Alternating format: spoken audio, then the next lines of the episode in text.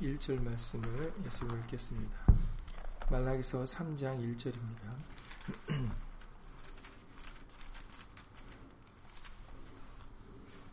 구약성경 1329페이지입니다. 구약성경 1329페이지 말라기서 3장 1절입니다.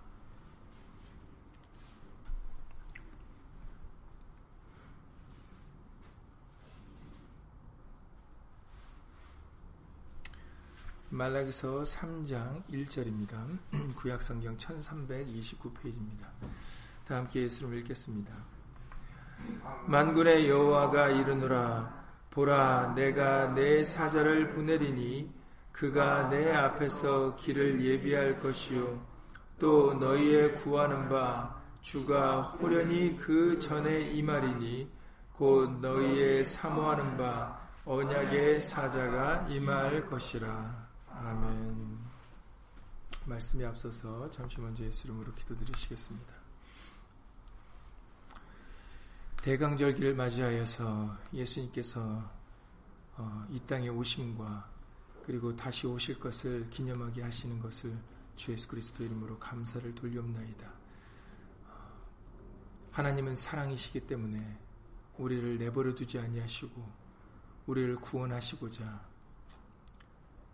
과거에 죄인을 위하여 죄인을 구원하러 오신 것처럼 이제 앞으로 예수님의 백성들을 위하여 예수 이름으로 입맞은 자들을 위하여 구원하시려고 다시 오실 것을 예수님 믿사오니 예수님 우리들 이 믿음을 잃지 않고 더욱 견고히 확신하여 끝까지 예수의 성도로서 예수의 말씀을 지켜나가며 예수 이름의 영광을 돌리는 그런 우리 모두가 다 되어줄 수 있도록 예수 이름으로 도와주시옵소서. 함께한 우리들 뿐만 아니라 함께하지 못한 믿음의 식구들과 그리고 또 멀리서 인터넷을 통해서 함께 예배를 드리는 모든 심령들 위에도 동일한 예수님의 말씀의 깨달음과 은혜로서 예수 이름으로 함께하여 주시옵소서. 주 예수 그리스도 이름으로 감사하며 기도드렸사옵나이다. 아멘. 이미 말라기서 3장 1절 말씀 오늘 읽으신 말씀은 우리가 어, 올해 말라기서 말씀을 전하게 해주실 때 어, 이미 들었던 말씀이십니다. 그리고 이 말라기서 3장 1절의 오늘 말씀은 어, 뭐꼭 말라기서 올해만 전하는 것뿐만 아니라 우리가 자주 접할 수 있는 어, 그런 어, 대강절에 관련된 그런 중요한 말씀이기도 합니다. 하나님께서는 정말 오래전 그런 여러 선지자들을 통해서 그리고 여러 선지자들뿐만 아니라 더 오래 모세를 통해서 율법을 모세를 통해서 주신 어, 모세에게 주신 그 율법을 통해서도 이미 예수님은 하나님은 예수님이 오실 것에 대한 말씀을 이미 전하시고 증거하셨습니다.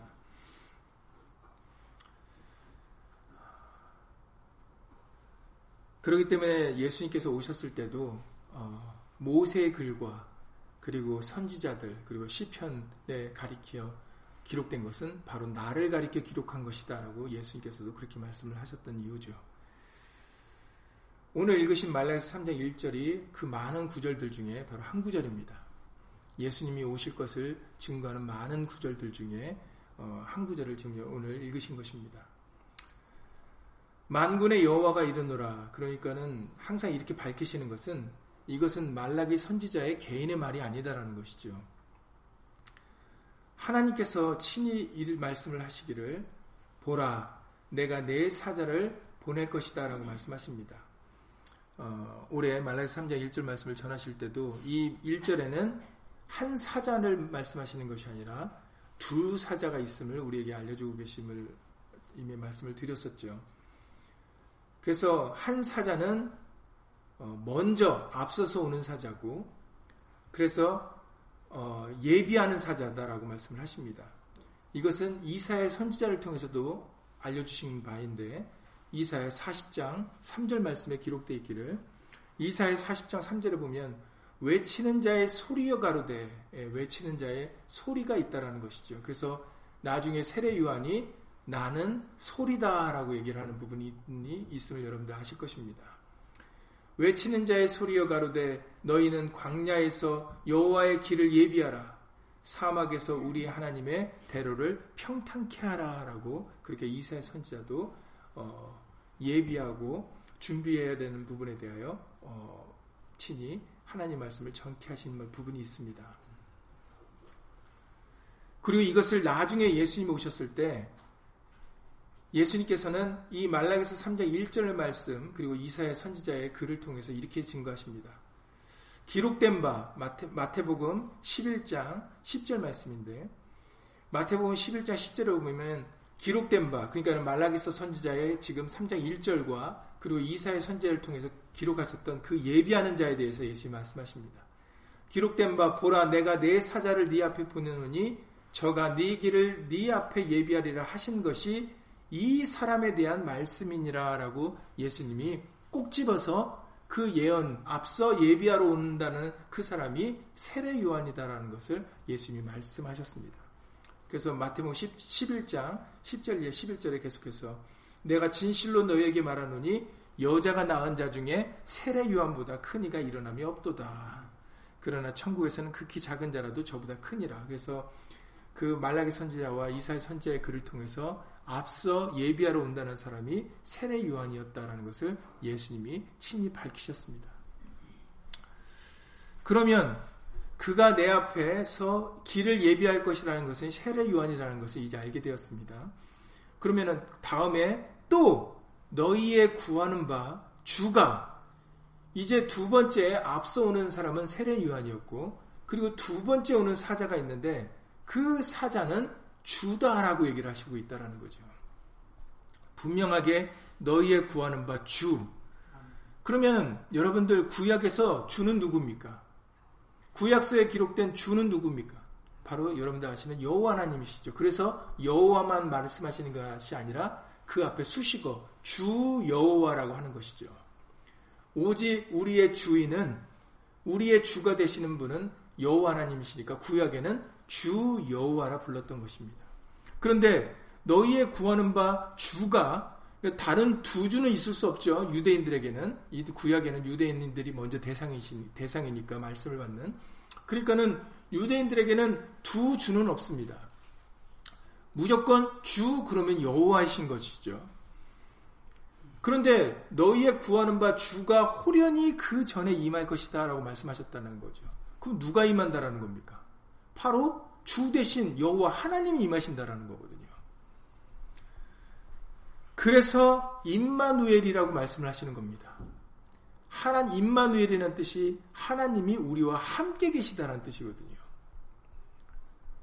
그러니까 분명히 세례 요한이 먼저 올 것이고 그 다음에 오는 사자는 사람이 아니다라는 겁니다.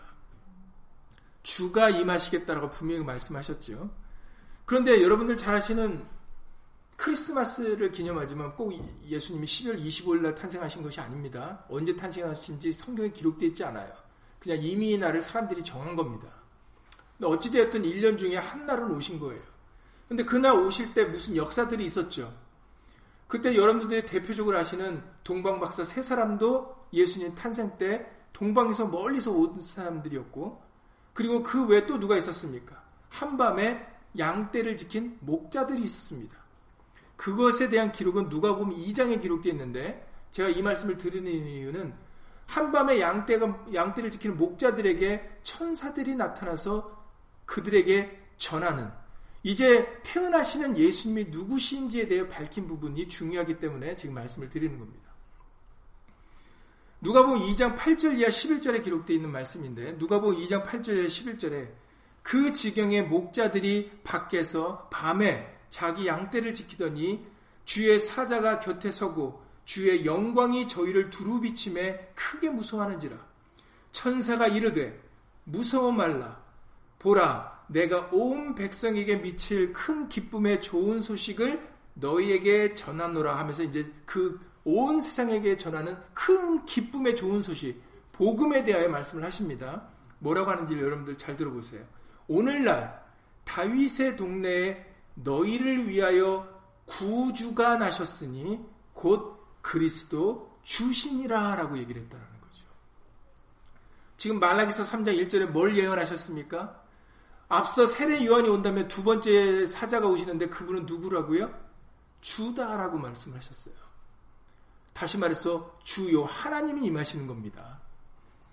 지금 밤에 양떼를 지키는 자들에게 나타나서 주의 영광이 두루 비치면서 주의 사자가 전하기를 다윗의 동네에 한 아기가 태어날 건데 그 사람이 누군지를 얘기를 합니다. 그리고 무엇 때문에 오시는지도 밝히시죠. 오늘날 다윗의 동네에 너희를 위하여 하나님이 우리에게 임하시는 이유는 바로 우리를 위해서입니다. 이것도 여러분들이 오늘 제 후반부에 나가는 말씀 때 연결되기 때문에 여러분들 머릿속에 기억하고 계셔야 돼요. 하나님이 임마누엘 하시는 것은 친히 주가 이 땅에 오시는 이유는 목적은 우리를 위하여서입니다. 너희를 위하여 그런데 우리를 위하여 오시는 분이 바로 구주, 구세주라는 것이죠. 곧 그리스도 주신이라. 그리스도와 주는 이름이 아닙니다. 여러분들 항상 말씀드리다시피 그리스도와 주는 어떤 분을 가리키는 수식어입니다. 우리가 예수님을 뭐라고 부릅니까? 주 예수 그리스도라고 부르죠. 바로 이 부분이 중요한 겁니다. 그 이유는 주는 구약의 율법에서는 구약에서는 주가 누구였, 누구셨다고요? 여호와였죠. 그래서 주 여호와였습니다. 그런데 여러분들 마태복음 1장 1절부터 요한계시록 22장 끝절까지 보시면은 주 여호와란 단어가 한 마디도 안 나와요. 구약에는 주 여호와가 주 여호와가 하던 말씀들이 신약의 복음에는 주 여호와라 기록되어 있지 않습니다. 대신에 무슨 말씀이 기록되어 있습니까? 주 예수라고 되어 있죠. 그럼 다른 분입니까? 그게 아니죠. 주라 시인하라는 얘기는 바로 입술로 그냥 주님이여 주여 주여 하라는 얘기가 아니라 주라 시인하라는 얘기는 구약의 주 여호와가 이제는 주 예수라는 것을 시인하라는 겁니다.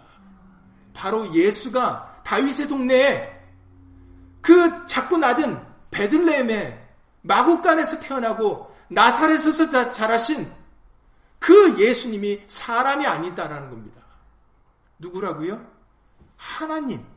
너희들이 조상적부터 섬겼던 그 여호와 하나님이시다라는 거예요. 그걸 시인하란 얘기입니다. 그리고 그것이 시인되어지면 이제는 예수님이 하나님이신 걸 알았으면 이제는 그분의 이름을 불러야 된다고 말씀하셨던 것이죠. 그것이 로마서 10장의 9절 이하 13절의 말씀이십니다. 로마서 10장에서 말씀하시기를 사람이 마음으로 믿어 로마서 10장 9절부터 읽으시지만 10절부터 말씀드리면 사람이 마음으로 믿어 의에 이르고 입으로 시인하여 구원에 이르느니라. 유대인이나 헬라인이나 차별이 없습니다. 그러니까 이 말씀은 12절의 말씀에 유대인이나 헬라인이나 차별이 없다는 얘기는 유대인은 택한 민족이고 그리고 헬라인은 이방인입니다. 다시 말해서 유대인이나 뭐 그러니까는 유대인이나 헬라인이나 차별이 없다는 얘기는 모든 사람에게 통용된다는 겁니다. 과거에 택한 민족을 받았던 그 이스라엘 민족만 해당되는 말씀이 아니라 그 민족이 아닌 이방인이라도 이 모든 말씀은 동일하게 해당된다는 얘기죠. 차별이 없다는 얘기입니다. 그게 뭐, 뭐가 차별이 없는가 했더니 한 주께서 분명히 말씀하시죠. 우리에게는 두 주가 있는 게 아닙니다. 주 여호와가 계시고 주 예수가 계시는 게 아니에요. 한 주께서 모든 사람의 그러니까 차별이 없다는 얘기죠. 모든 사람의 주가 되사 저를 부르는 모든 사람에게 부유하시도다. 여기서 한 주는 지금 누구를 얘기하고 있는 겁니까?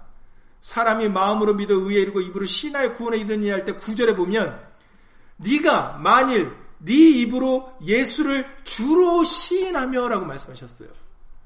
구절에서 이제는 주 여호와가 아니라 우리의 입술로 주 예수라고 시인해야 된다라는 겁니다. 근데 이것이 잘못 전해져서 오늘날 기독교인들이 주님이여 주여 주여라고만 했던 거예요. 그게 그걸 시인하라는 것인 줄만 알고 그래서 그냥 주여 주님이여가 입술에 붙은 겁니다. 그러나 주라 하신 이유는 주 여호와가 주 예수라는 것이 시인하라는 뜻이었어요. 그러니까 주라는 것은 우리가 예수님을 주 예수라 부르고자 하는 이유는 무엇을 증거하시기 위함입니까?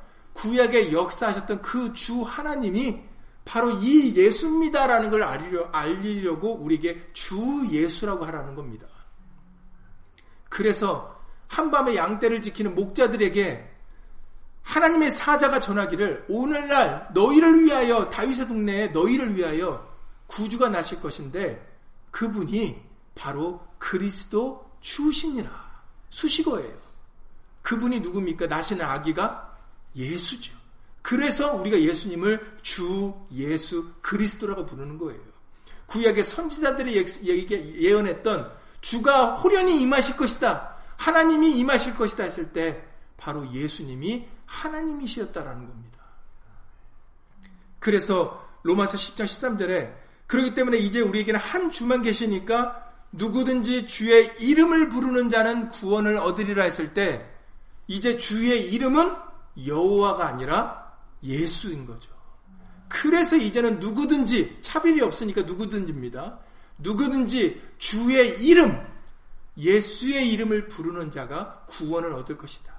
그래서 천하 인간의 구원을 얻을 만한 다른 이름을 주신 일이 없음이라고 성령이 베드로를 통해서 사도행전 4장 12절의 말씀을 통하여 전하게 하셨습니다. 그러니까 이제 우리가 시인해야 될 것은 바로 예수 예수입니다. 주님이여 주여 주여는 우리가 잘못 알고 있어서 그렇게 하는 거예요. 우리에게 입술로 주라 시인하라는 얘기는 이제는 주 여호와가 주 예수가 되심을 이제는 시인하라는 거예요. 예수님을 하나님으로 믿었으면. 그러면 이제는 누구든지 주의 이름을 부르는 자가 구원을 얻을 것이다 하셨으니까 이제 우리는 우리가 시인해야 될 이름은 예수의 이름인 것입니다.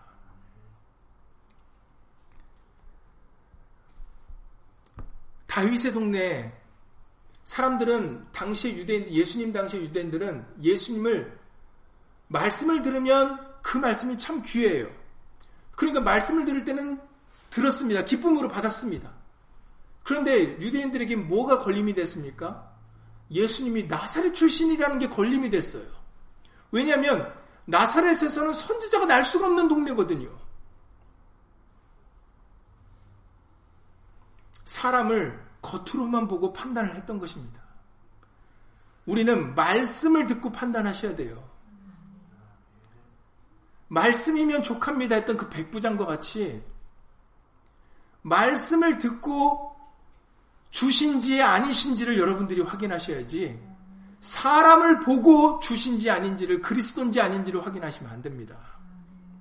왜냐하면 사람들 눈에 생명의 길은 오히려 길이 좁고 협착하게 보이거든요. 넓고 좋은 길로 보이는 게 아닙니다. 사람들 눈에는 예수 그것이 예수님의 말씀이세요. 여러분들의 눈을 의지하시면 안 되고 여러분들의 귀와 여러분들의 느낌을 의지하시면 안 됩니다. 여러분들 경험을 의지하시면 안 돼요.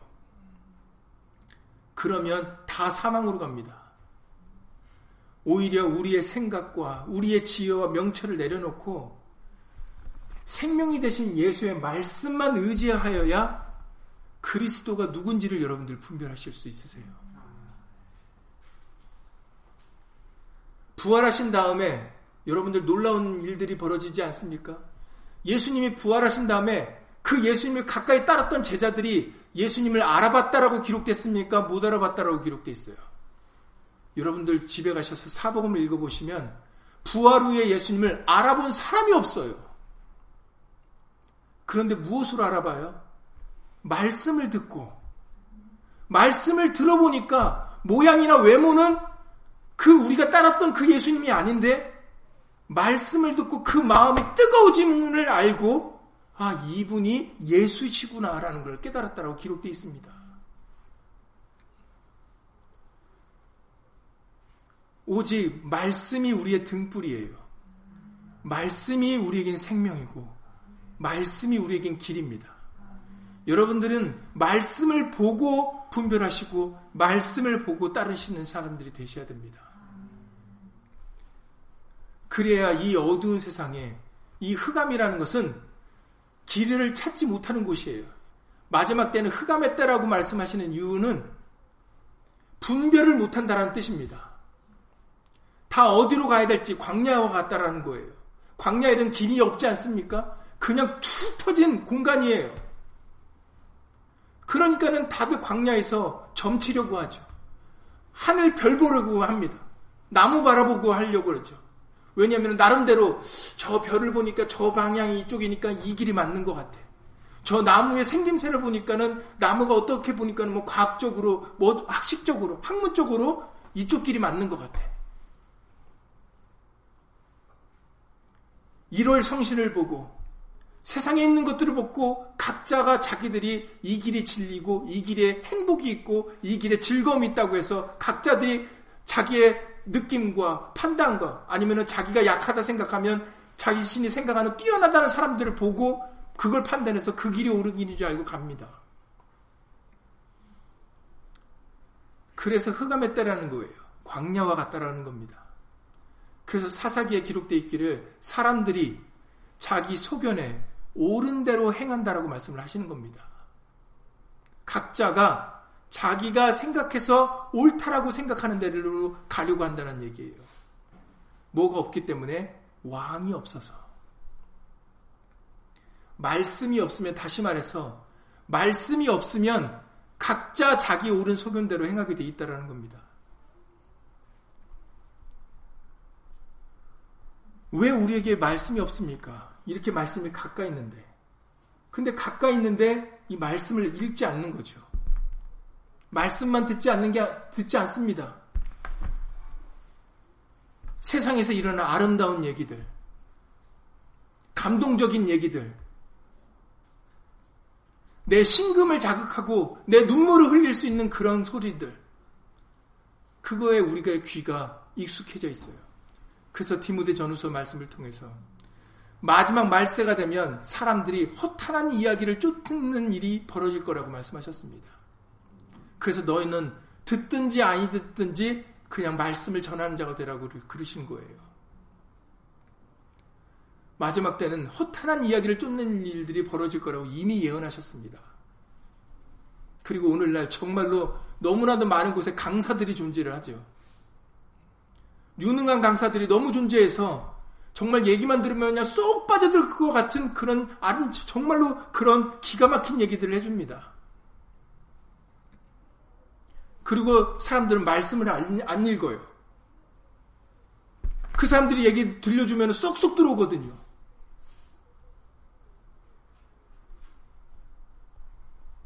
우리는 마지막 때 요한복음 3장 16절이나 17절에 이렇게 말씀하십니다. 여러분들 정말 다 외우시는 말씀인들이에요. 요한복음 3장 16절 17절에 하나님이 세상을 이처럼 사랑하사 독생자를 주셨으니 독생자니까 어떤 사람들은 그럼 하나님은 외아들이신가 보다 하나님은 외아들만 갖고 계시나 보다를 생각하시는데 눈높이 교육입니다. 하나님한테는 외아들만 계신 게 아니라 외아들만 계셔서 독생자로 하시는 게 아니라 둘이 아, 아니다란 얘기예요. 우리를 구원하려고 두 우리를 위하는 구세주가 구원하시는 분이 우리에게 둘이 아니고 셋이 아니고 넷이 아니라는 걸 밝히시려고 눈높이 교육으로 독생자라고 말씀을 하신 겁니다. 하나님한테 아들이 하나만 있는 게 아니라 아니라 다시 말해서 우리를 구원하실 구주는 한 분이시다라는 겁니다. 독생자를 주셨으니 이는 저를 믿는 자마다 멸망치 않고 영생을 얻게 하려 하십니다.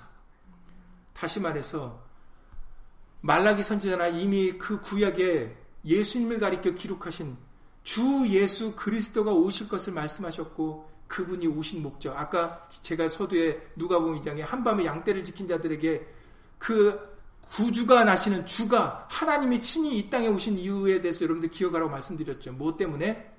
너희를 위하여. 바로 그 얘기입니다. 하나님이 세상을 이처럼 사랑하사 독생자를 주셨는데 친히 하나님이 오셨는데 한 분 구세주이신 그 한 분이 오셨는데 그 이유는 아무도 멸망치 않고 영생을 얻게 하려고 오신 것이다라고 말씀하셨습니다. 왜 오셨다고요? 우리로 하여금 영생을 얻게 하시려고. 이것은 처음에 막으셨던 겁니다.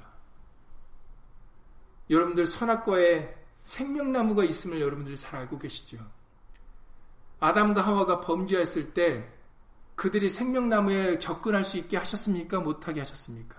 못하게 하셨습니다. 화영검으로 지키셨어, 지키셨어요.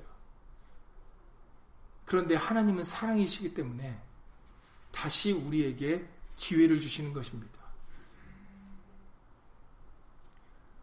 영생을 주시려고 친히 주가 되시는 주 여호와 하나님이 바로 주 예수로 이 땅에 오신 것입니다. 그래서 요한복음 1장 1절에서 태초에 말씀이 계시니라. 이 말씀이 곧 하나님이시니라라고 말씀하셨어요. 그리고 요한복음 1장 14절에 말씀이 육신으로 되어 오심에라고 기록되어 있습니다. 하나님이 육신을 가지고 이 땅에 오신 거예요. 그래서 빌리포서 2장의 5절과 6절에서 말씀하시기를 너희 안에 이 마음을 품으라. 그리스도 예수의 마음이니 저는 하나님의 본체시나 하나님이시나 동등됨을 취할 것으로 여기지 아니하시고 종의 형체를 가져 이 땅에 오셨다라고 말씀해 기록되어 있습니다. 하나님이 하나님의 본체신 하나님이신 분이 하나님이 바로 사람의 형체를 가지고 오신 분이 바로 예수 그리스도세요. 그래서 우리가 예수님을 예수라만 하지 않고 주 예수다라고 부르는 이유입니다. 바로 구약의 하나님 주 여호와셨던 그분이 다윗의 동네에 탄생하신 낮고 낮은 나사렛이라는 동네에서 자라신 바로 그분은 사람이 아니라 주 여호와, 주 예수라는 것입니다. 하나님이시다는 거죠. 그러니까 유대인들이 그 얘기를 듣고 가만히 있었습니까? 난리가 났죠. 참남대도다. 그러니까 예수님을 돌로 치려고 했어요. 어떻게 네가 하나님이냐?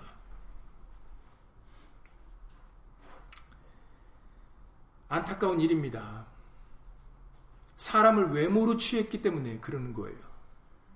그들이 처음 자신들이 자랑하는 율법을 자랑하는 대로 정말 말씀을 소중하게 여겼더라면 천천 금은보다도 승하게 여겼더라면 그들은 그들은 사람을 외모로 볼 것이 아니라 그 입술을 통하여 나오는 말씀을 보고 그분이 주 예수 그리스도신 주와 되시 주가 되시고 그리스도가 되신 것을 알았어야 되는 겁니다. 그런데 그들은 자신들이 자랑하는 율법을 자신의 자랑으로만 삼았지 정말 그 말씀을 천천 금은보다도 승하게 여기지 않았기 때문에 예수님을 알아보지 못했던 것입니다. 저 여러분들도 이 말씀을 그냥 다른 책과 같이 여겨서도 될 일이 아닙니다. 이 말씀은 우리의 생명이시고 이 말씀이 예수님이세요. 사진 속에 있는 멋있게 잘생긴 예수님을 생각하시면 안 됩니다. 여러분들이 꿈속에 지팡이 들고 나오는 예수님을 생각하시면 안 돼요. 여러분들만 꿈꾸는 게 아닙니다. 다른 종교를 믿는 다른 신을 섬기는 사람들도 꿈꿔요. 다른 종교와 우리가 다른 점은 환상을 보기 때문이 아닙니다. 착각하시면 안 돼요. 놀라운 기적과 이적이 일어나기 때문에 우리가 기독교가 다른 종교와 다른 게 아닙니다. 그럼 다른 종교에는 기적이 없습니까? 다른 종교에는 환상을 안 봅니까? 그럼 다른 종교는 악을 행합니까? 다른 종교와 우리가 다른 점은 말씀이에요. 말씀으로 구분하셔야지 환상과 꿈과 기적과 표적으로 구분하시면 안 됩니다. 오히려 마지막 말세에는 그런 일들이 더 많이 있을 거라고 말씀하셨어요. 그러니 기적과 환상과 꿈과 이런 걸로 여러분들이 판단하시고 분별하시려면 분별하시면 안 됩니다. 아, 내가 꿈꾸니까 간밤에 이렇게 나타나셔서 이렇게 말씀해 주시더라. 그러니 이게 맞다. 이게 무슨 황당한 얘기입니까? 그런데도 우리가 말씀을 모르면 그게 옳은 건 줄 알았어요. 말씀을 모르니까. 우리 예수님은 말씀이 육신을 되어 오신 분입니다. 그러니 우리는 말씀 속에 있는 증거를 따르셔야지 우리에게 보여지는, 나타나지는 그런 것들로 우리는 분별하거나 판단하시려고 하시면 안 되는 것입니다. 우리 예수님이 오신 이유는 하나님이 친히 이 땅에 오신 이유는 바로 오늘 말라기서 3장에서도 오늘 밝히십니다. 주가 호련히 그 전에 이 말이니 곧 너희의 사모하는 바 언약의 사자가 임할 것이라. 예. 하나님이 친히 오시는데 하나님으로만 그냥 오시는 게 아니라 우리에게 무엇을 갖고 오신다고 말씀을 하시는 겁니다. 이래서 이 예언의 하나님의 능력이 대단하시다라는 거죠. 이미 우리가 여러분들 말라기서 2장의 말씀을 대할 때 이미 구약과 우리에게 성경에 구약과 신약이 존재하는 이유에 대해서 설명해 주셨습니다. 왜 우리에게는 구약과 신약이 두큰 번이 존재하는가? 큰 두 부분이 중요한가? 존재하는가? 왜 언약이 존재하는가? 그것은 구약의 하나님의 말씀이 먼저 유대인들에게 전, 전파, 전파되었는데 그들이 그 언약을 파기했기 때문이다라고 말라에서 2장에서 밝히셨어요. 그들이 하나님을 경외하지 아니하고 하나님의 이름을 영화롭게 하지 않은 것을 마음에 두지 아니하고 자기의 욕심대로 자기의 마음대로 행했기 때문에 그들이 내 언약을 파기했다라고 기록되어 있습니다. 말라에서 2장에 우리에게 쭉 1절 이하 8절까지 말씀이죠. 내 레위의 언약을 파하였느니라 라고 말해서 2장 8절에서 말씀하셨습니다. 그래서 그 언약을 하나님의 백성들이 스스로 파기했기 때문에 그러기 때문에 우리에게는 또 다른 언약, 우리의 구원을 위하여 그리고 그 첫 번째 주어진 언약은 구원의 언약이 아니었습니다. 로마서 3장의 20절에서 밝히신 바대로 율법으로는 죄를 깨달음이니라. 율법이 우리에게 주어진 이유는 구약이 우리에게 주어진 이유는 우리 사람으로 하여금 정죄하려고 하시려고 죄가 무엇인지 알게 하시려고 바로 우리에게 주신 것이 율법이다라고 말씀하셨어요.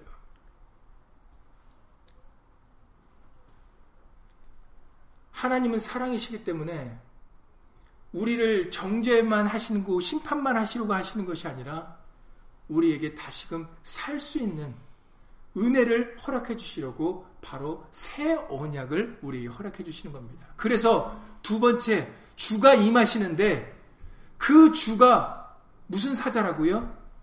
언약의 사자다 하신 이유가 바로 그것이 그 주가 그냥 하나님만 임하실 것이 아니라 새 언약을 가지고 임하시는 분이다라는 것을 밝히고 계시는 겁니다.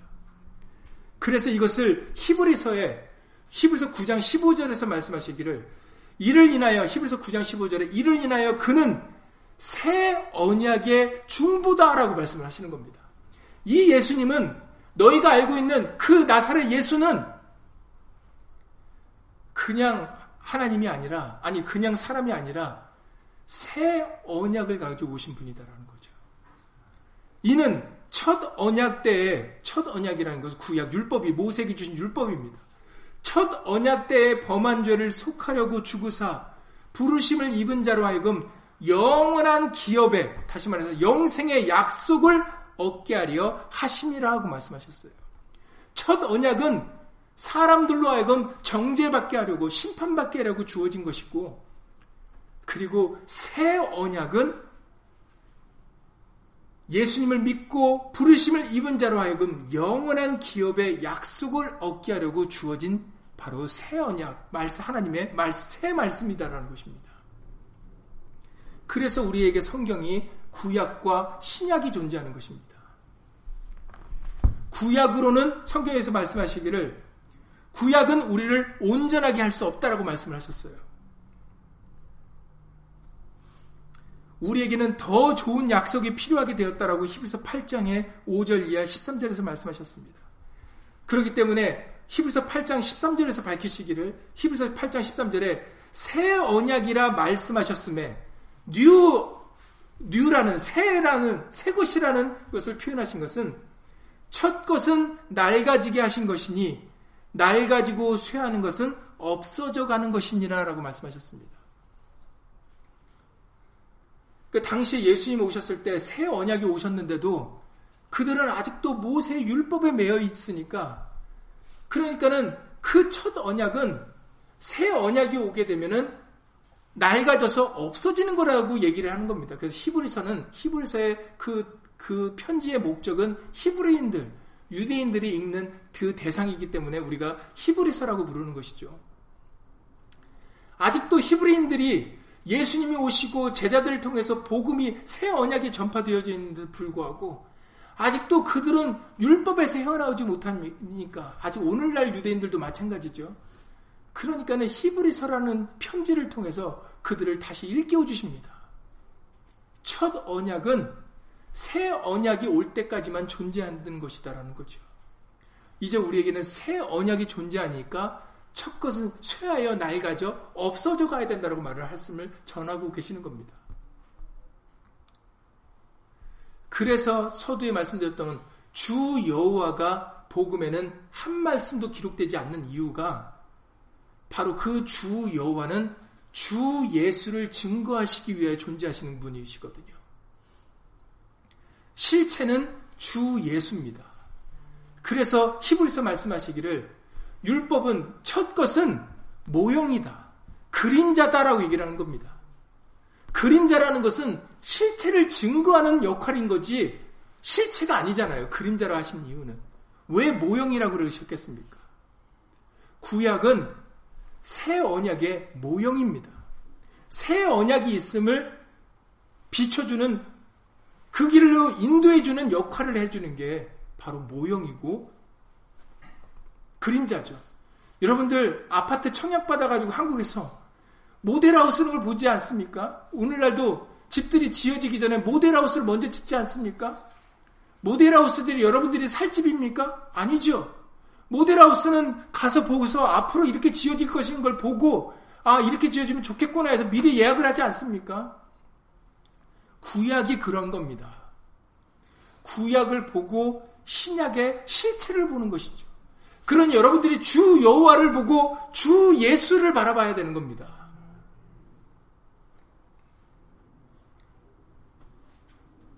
그래서 우리가 예수를 주 예수 그리스도라고 부르는 것이죠. 주 성부 하나님 구약의 역사하셨던 그분이 예수고 그리스도 메시아 구원자도 예수다라는 거죠. 그 성경에서는 그리스도 예수 예수 그리스도 주 예수 예수 주 이렇게 얘기를 하는 겁니다. 주와 그리스도는 이름이 아니에요. 주와 그리스도는 가운데 예수가 누구신지를 수식해주는 말들입니다. 예수님이 주가 되시는, 주 여호와가 되시는 분이고, 메시아 구원자는 이제 예수다라는 것이죠. 그러니 여러분들 예수님이 왜 오시, 하나님이 친히 이 땅에 오신 이유는 그 목적은 너희를 위하여, 우리를 위해서, 우리에게 영원한 기업을 얻게 하시려고 영생을 주시러 오신 겁니다. 그러니 우리가 예수님을 믿어야 되겠습니까? 안 믿어야 되겠습니까? 믿어야 됩니다.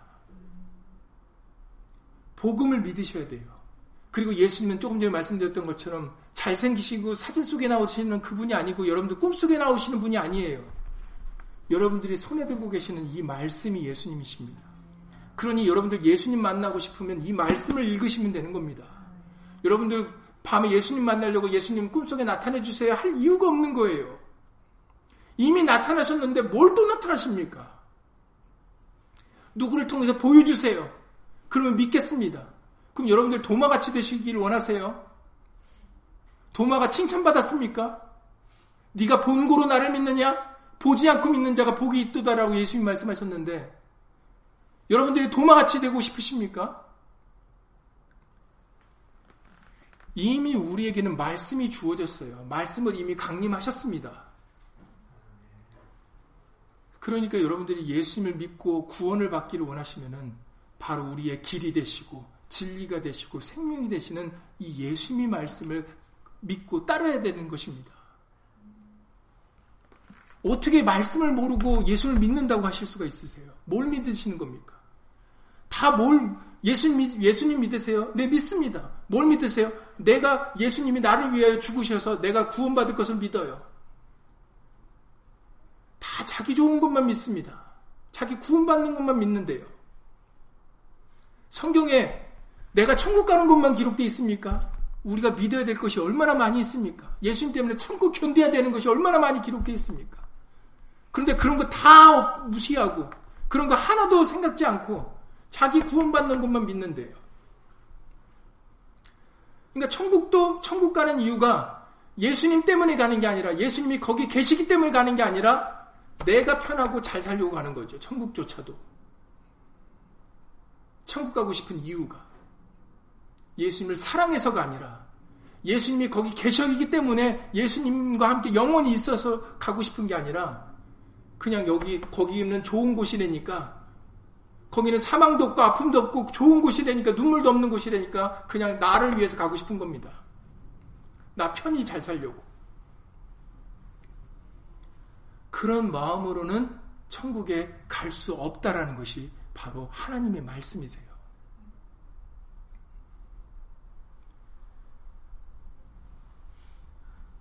여러분, 대강절을 통해서 우리가 올바르게 깨달아야 될 말씀이 많이 있습니다.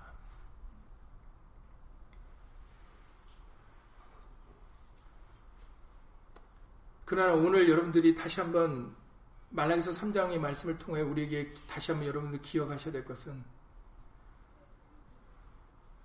우리에게 임하신 분은 언약의 사자세요. 새 언약을 가져오시고 복음을 가지고 오시는 하나님이십니다. 그렇기 때문에 여러분들이 복음을 알아야 되고 복음을 믿으셔야 됩니다. 그 복음을 통해서 우리에게 전하신 것이 이제는 우리로 하여금 사나 죽으나 예수로 말미암아야 된다는 것이 바로 새 언약에서 알려주신 우리가 사는 방법입니다. 그게 새 언약의 핵심의 내용이세요. 우리를 살리기 위해서 누구를 보내셨다고요? 예수님이 오셨습니다. 그리고 예수님이 요한복음 14장 6절에서 말씀하시기를 최후의 만찬 때 가룟 유다도 예수를 팔러 나간 사이에 열한 제자만 놓고 너희는 마음에 근심하지 말라. 나를 믿으라라고 말씀하시면서 요한복음 14장 6절에서 말씀하십니다. 내가 곧 길이요 진리요 생명이니 나로 말미암지 않고는 아버지께로 올 자가 없느니라. 이게 복음의 핵심입니다. 어느 누구도 하나님께 나아갈 수 있는 방법을 없이, 없이 하셨어요.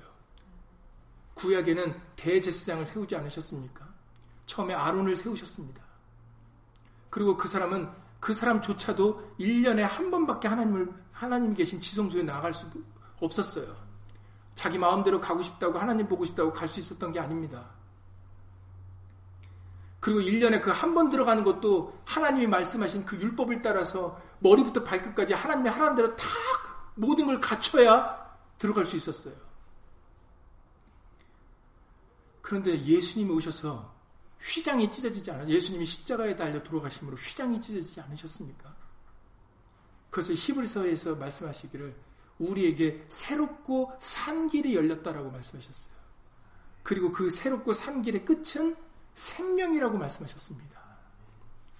그런데 그 생명의 영생의 길에 도달하는 길은 이제는 독생자 한 길, 유일한 우리에게 한 길밖에 없다 그러셨어요. 그 한 길이 예수로 말미암는 겁니다. 그래서 제자들에게 말씀하시기를 지금까지는 너희가 내 이름으로 구하지 않았으나 내 이름으로 구하라. 그리하면 받으리니 너희 기쁨이 충만하리라고 말씀하셨어요. 모든 길은 이제 예수님이 길이 되시고 진리가 되시고 생명이 되시기 때문에 모든 것은 예수로 말미암지 않으면 하나님께로 갈 수가 없어요. 그런 여러분들이 감사도 여러분들이 드리는 모든 것도 예수로 말미암지 않으면은 하나님께 올라 상납되지가 않는 겁니다. 연락되지 않는 거예요. 그 이유가 그것이 하나님의 새 언약이기 때문입니다. 하나님의 새 언약 구약에는 짐승이었어요. 짐승의 피였습니다. 그러나 이제 새 언약은 구약과 같이 짐승의 피가 아니에요. 바로 예수의 피, 예수의 이름입니다. 그렇기 때문에 누구든지 그리고 구약에는 아론만이었지만 그리고 레위 제사장들만 성소에서 일할 수 있었지만 새 복음은 누구든지입니다. 신학교 가지 않아도 돼요. 여러분들이 전도사 증 없으셔도 됩니다. 목사 자격증 없으셔도 돼요. 누구든지입니다. 누구든지 주의 이름을 부르는 자는 구원을 얻으리라입니다. 그러니 이제 우리에게 필요한 것은 예수의 이름입니다. 예수님 한 분이시죠. 모든 것은 예수로 말미암아야 되니까 그래서 골로새서 3장 17절에 말에나 일에나 무엇을 하든지 다라고 말씀하시는 겁니다. 무엇을 하든지 다 주 예수의 이름으로 하라고 말씀하셨어요. 왜 그러겠습니까? 오직 우리의 길과 진리와 생명은 예수님 한 분이시니까. 그래서 디모데전서 2장 5절에서도 디모데전서 2장 5절에 하나님과 사람 사이에 중보도 한 분이다라고 말씀하셨어요. 그 중보가 바로 사람으로 오신 예수님이시다라고 말씀하십니다. 그러니까 중간자가 예수님이라는 거예요. 목사가 아닙니다. 여러분들이 목사가 자꾸 중간자라고 생각하시는 분들이 계시는데 목사는 중간자가 아니라 여러분들하고 똑같은 사람들이에요. 그냥 우리는 다 형제 똑같은 사람들입니다. 세례 요한도 마찬가지예요. 세례 요한은 메시아가 아닙니다. 참빛이 아니라고 요한복음 1장에서 말씀하셨어요. 그는 참 그는 빛이 아니라 오히려 빛을 증거하러 온 사람이다라고 얘기를 했습니다. 마찬가지예요. 우리 모두는 다 똑같은 사람들입니다. 오직 여러분들이 힘입어야 될 것은 예수님이세요. 예수님을 힘입어야 우리는 은혜의 보좌, 하나님께로 나아갈 수 있기 때문입니다. 그러니 여러분들이 어디서든지 그래서 두 세 사람이 마태복음 18장 20절에서 말씀하시기를 두 세 사람이 내 이름으로 모인 곳에 내가 그들과 함께 있겠다라고 말씀하신 이유가 바로 그 때문이죠. 두세 사람이라고 말씀하셨으니까 사람의 수도 상관이 없다라는 얘기죠.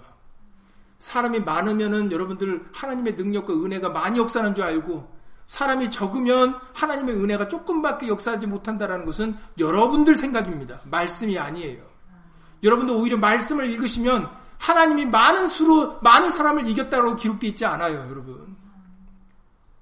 삼손을 보세요. 기드온을 생각해 보시고 하나님은 오히려 너무 많다 그러십니다. 기드온에게. 지금 오히려 싸워야 될 미디안과 그 연합군들은 바다의 모래 같은데 근데 그 적은 그 이스라엘 민족은 그 당시에 너무 적었는데도 하나님은 기도원에게 너희가 지금 너무 많다 그러십니다. 그래서 몇 명으로 줄이셨어요? 300명으로 줄이셨어요.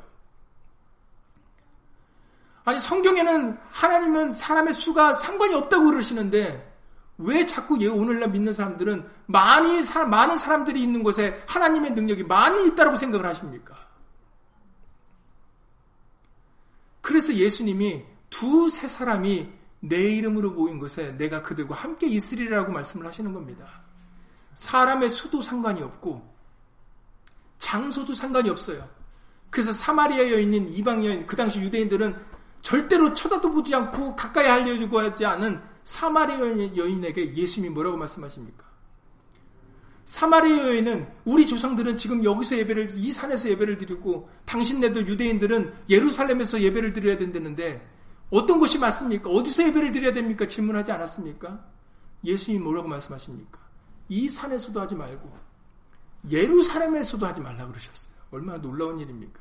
그러니까 유대인들이 좋아하실 얘기만 하신 겁니다. 예수님이. 오늘날 지금도 유대인들 그 통곡협에서 이 예루살렘 회복시켜달라고 울고불고 기도하지 않습니까? 근데 그걸 허르신 분이 예수님이세요. 그걸 헐어버리라 말씀하신 분이 예수님이시라고요. 하나님이십니다. 하나님이 헐어버리라는 곳에 지금도 지금 목을 메고 지금 그거 복, 그거 복구해 달라고 그거 복원시켜 달라고 울고 울고 기도하고 있지 않습니까? 아직도 말씀을 알지 못하니까 그렇게 엉뚱하게 행동을 하고 있는 겁니다. 복음이 온 다음부터는 새 언약이 온 다음부터는 장소도 중요하지 않아요. 근데 어느 날 또 어떤 인도자들은 교회에 나와야 하나님 만나고 우리 교회에 하나님 계시다라고 말하는 분들이 있습니다. 아니 지금 만약에 그렇게 좋은 장소로 따질 것 같으면 지금 떡하니 지금 이게 이 스라엘이 지금 이스라엘이 없어진 나라가 아니지 않습니까? 지금 나라까지도 회복돼서 지금 존재하고 있고 이왕 진짜 장소가 좋을 것 같으면 예루살렘으로 가셔야죠. 아무리 이 땅에 아름다운 그런 정말 수십억을 들어서 건물을 지은들 지금 예루살렘하고 비교가 되겠습니까? 거기는 정말로 말씀이 역사됐던 곳인데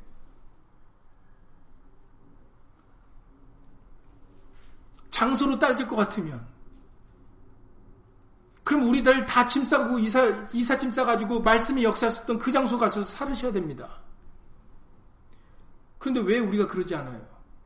왜 우리가 바리바리 짐 싸들고 왜 거기로 가지 않습니까? 절기 때마다 왜 우리가 말씀의 구약의 율법에는 절기 때마다 내 이름으로 택한 곳으로 나오라고 했는데 왜 우리가 그 예루살렘을 왜 안 갑니까? 그 이유는 복음 때문이에요. 복음이 우리에게 자유함을 주셨기 때문에.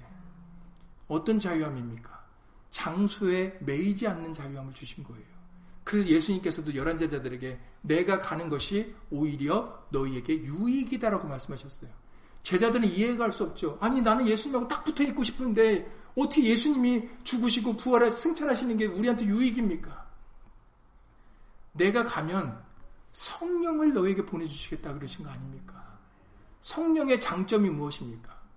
성령의 장점은 장소가 상관이 없다라는 거예요. 그래서 예수님이 사마리아 여인에게 이 산에서도 말고 예루살렘에서도 말고 아버지께 신령과 진정으로 예배할 때가 오나니 신령과 진정으로 예배하는 곳에 아버지가 찾아오신다 그러셨어요. 아버지가 뭐기 때문에? 아버지가 영이시기 때문에. 이제는 어느 장소가 중요한 게 아니라 하나님은 영이시기 때문에 우리가 예수 이름을 기념하고자 한다면 예수 이름으로 살아가고자 하면은 우리가 어디에 있든지 두세 사람이 있든지 상관없이 예수님이 임마누엘 하시겠다라는 거예요.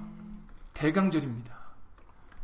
예수님이 임마누엘 하시는 곳은 오늘 말라기 3장 에서 1절에 그 전에 이마리니 했을 때 그 전은 지금 이스라엘 땅에 있는 예루살렘이 아닙니다. 새 언약을 가지고 오신 예수님은 들이나 산에서 복음을 전하셨지 예루살렘에서만 복음을 전하신 게 아니에요. 그 전에 이마리니 했을 때 그 전은 교회라는 장소가 아닙니다. 이제는 저와 여러분들 예수 이름을 의지하는 저와 여러분들이 바로 예수님이 임하시는 장소예요. 그래서 지금 오늘날 임마누엘 하시는 우리에게 임하시는 그 예수님은 사람의 수도 보시는 분이 아니고 장소를 따지시는 분이 아니라 바로 내 이름을 경외하는 사람들을 따지십니다. 우리가 말해나 이래나 다 주 예수 이름으로 살고자 하는 사람들이 되어지면 바로 사람의 수도 상관없이 장소도 상관없이 예수님이 우리와 함께 임마누엘 하십니다. 이것을 저 여러분들이 예수 이름으로 믿으셔야 돼요. 예수 이름으로 기도드리고 주기도를 마치겠습니다. 고맙고 감사하신 예수님, 바로 진실로 그러합니다. 오늘 우리에게 들려주신 말씀은 만군의 여호와가 이르노라. 바로 하나님의 말씀이십니다. 하나님께서는 친히 하나님께서 임하실 것과 그리고 새 언약을 가지고 임하실 것을 이미 선지자들을 통하여 증거케 하셨습니다. 그 복된 복음의 소식, 그것은 바로 우리에게 주 예수 그리스도가 계신다는 소식입니다. 이제 모든 것은 예수로 말미암아 이루어질 것입니다. 그러니 우리의 생각과 마음을 다하여 오직 예수님을 생각, 사랑하고 예수님을 생각하여 말에나 일에나 다 주 예수의 이름으로 살아가는 신령들 될 수 있도록 예수 이름으로 도와주시옵소서. 두세 사람이 내 이름으로 모인 곳에 내가 그들과 함께 있으리라 하신 말씀대로 오늘도 임마누엘의 축복이 임하는 사람들은 예수 이름을 경외하는 심령들이고 예수 이름을 위하여 사랑하는 심령들입니다. 사람의 적다고 사람의 수를 바라볼 것이 아니라 사람을 외모로 따질 것이 아니고 외모로 판단할 것이 아니라 오직 우리는 말씀으로 분별해야 되겠습니다. 오직 우리의 구원은 예수님에게 있사오니 누구든지 주의 이름을 부르는 자가 구원을 얻으리라 하신 말씀대로 예수 이름을 부르는 자가 마지막 때 끝까지 살아남아 영생을 얻는 자들이 되어질 것입니다. 이제는 이 말씀을 믿고 따르며 참고 견디는 귀한 예수님의 친 백성들이 다 되어질 수 있도록 예수 이름으로 도와주시옵소서. 주 예수 그리스도 이름으로 감사하며 기도드렸사옵나이다. 아멘. 하늘에 계신 우리 아버지여, 이름이 거룩히 여김을 받으시오며, 나라의 마우시며, 뜻이 하늘에서 이루, 땅에서도 이루어지이다. 오늘날 우리에게 일용할 양식을 주옵시고, 우리가 우리에게 죄 지은 자를 사여 준 것 같이, 우리 죄를 사여 주옵시고, 우리를 시험에 들게 하지 마옵시고, 다만 악에서 구하옵소서. 나라와 권세와 영광이 아버지께 영원히 싸움나이다. 아멘.